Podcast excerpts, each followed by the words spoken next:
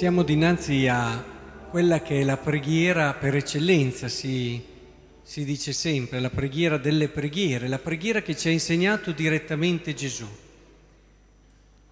E questo è vero proprio perché non è una preghiera, tra virgolette, tradizionale, cioè non dobbiamo intenderla come questa è la formula che tutte le volte che noi diciamo abbiamo detto la cosa più grande, ma è la preghiera che ci porta in quell'atteggiamento interiore fondamentale che è l'atteggiamento migliore, più maturo, essenziale di una vita che vuole essere umanamente piena e cristianamente santa. E allora vorrei davvero che cercassimo di capire questo oggi. Cosa ci dice il Padre nostro? Cosa ci vuol far comprendere Gesù quando ci insegna questa preghiera. Vedete, ci sono sette domande nel Padre nostro e mi fa pensare che abbiamo sempre delle domande. Di solito è quando si prega, ma è lo stile della vita, è questo che voglio, è il passaggio che dobbiamo fare, dalle preghiere allo stile della vita. Lo stile della vita di tanti è quello di pensare di essere contenti nella misura in cui realizzano i loro desideri e allora domandano una cosa, ne domandano un'altra, fanno, hanno questa cosa, hanno quell'altra cosa e loro sono contenti.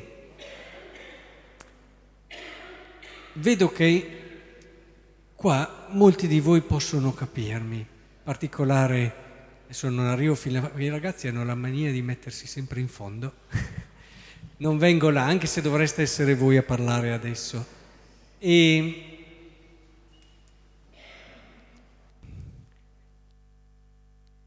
quando Laura sei innamorata, eh, ti senti contenta, no?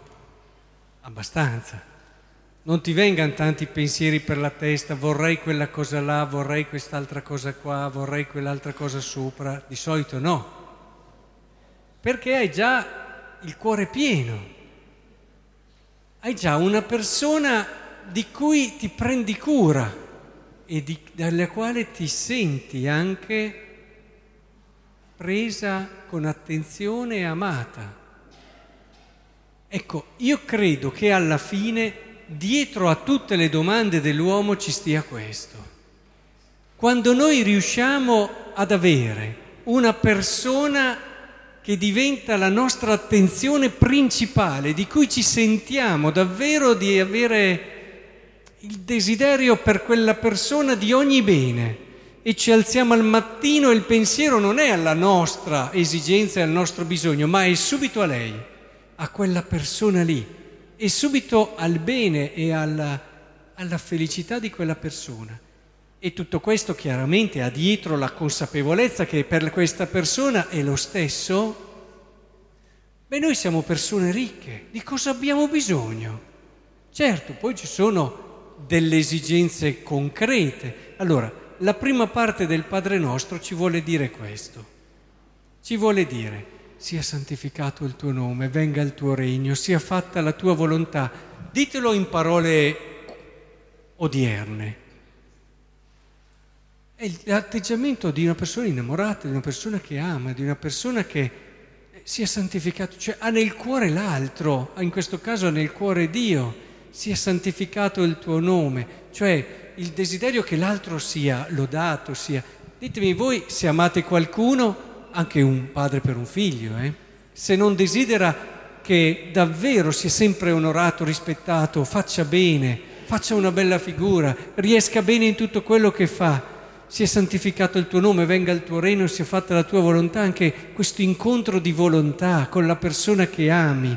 E quando si è davvero innamorati ah, si è molto più disponibili anche ad andare incontro all'altro. Purtroppo quando poi cala l'innamoramento si vede invece uno scricchiolare diverso. Però in questo senso e, e, e, molte coppie alla fine rimangono anche un attimo, ma come? Quando eravamo fidanzati eri molto più disponibile, eri molto qui eri molto là. Ecco, l'idea dell'amore e l'innamoramento un po' ci introduce in questa idea, non la esaurisce, ma ci introduce, è proprio questa. avere il cuore, la mente pieni dell'altro, di qualcuno, non di se stessi.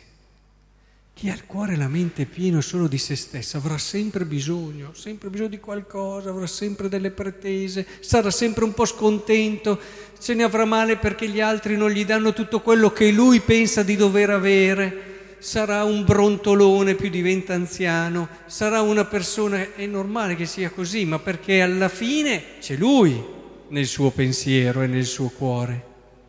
Quando invece hai qualcuno nel tuo pensiero e nel tuo cuore, sei un uomo semplice, ricco, un uomo concreto, un uomo che non ha bisogno di e che scivola su tante cose, lascia perdere tante cose, non si fissa.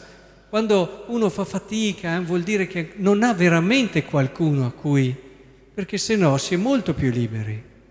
Eh, ricordo quando ho, ho avuto delle belle esperienze anch'io di amicizia, di persone a cui ho, ho voluto davvero bene e voglio ancora bene, amicizie profonde, amicizie vere. Ma possono fare tante cose, ma mi scivola via tutto. Ma perché hai qualcuno da amare. E quando poi questo diventa Dio, io se non avessi la preghiera, se non avessi l'Eucaristia, se non avessi quel Dio che amo e che è tutta la mia vita, ma quante volte me la prenderei per tante cose e farei anche fatica a perdonare, perché ci sarei sempre solo io. E allora tutto diventa gigante quando quello che mi fanno, tutto diventa gigante.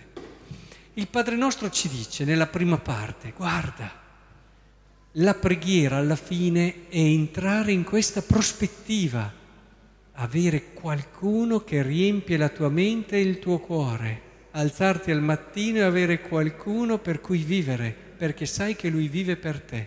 Poi, visto che siamo esseri umani in carne e ossa, proprio perché una bella preghiera non si dimentica che poi c'è, c'è la concretezza, perché possiamo avere questo, ma se voi non abbiamo da mangiare, eh, andiamo poco in là.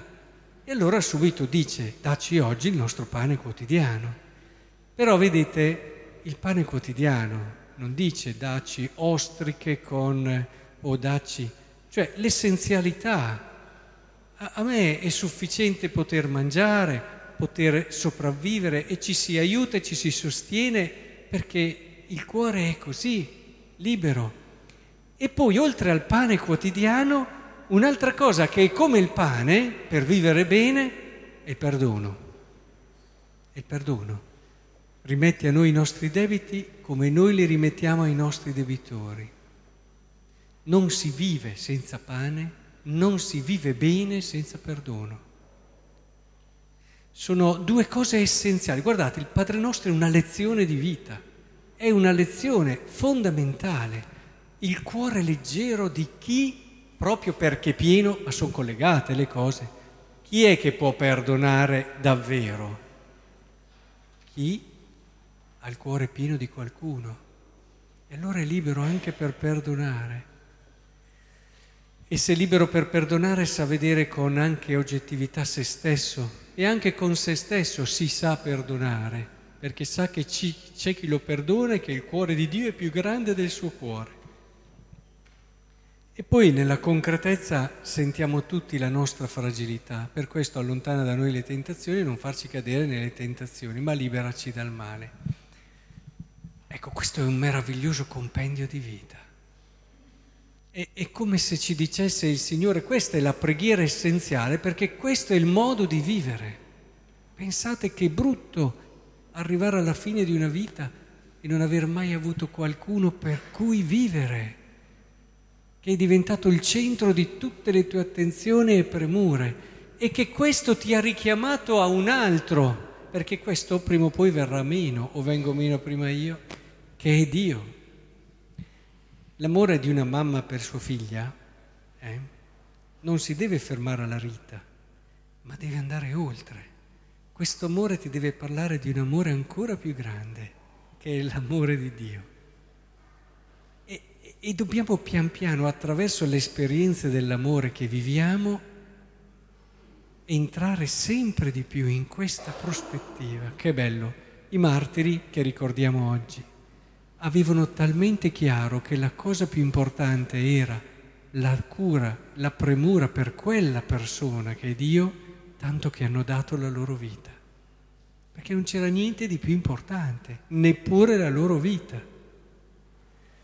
Ecco, vi auguro questo, che ogni volta che pregherete il Padre nostro, vi torni alla mente che la cosa che vi renderà davvero felici è fare l'esperienza di questo avere talmente a cuore qualcuno perché avete compreso e sperimentato che per lui voi siete la cosa più importante, il tesoro più grande. E da questo, con la concretezza del pane quotidiano, con la gioia del perdono, con il senso della nostra fragilità che tutti i giorni, insomma, tocchiamo con mano, ecco, possa davvero la vostra diventare una vita meravigliosa, perché è per questo che siamo stati pensati e creati un giorno da Dio.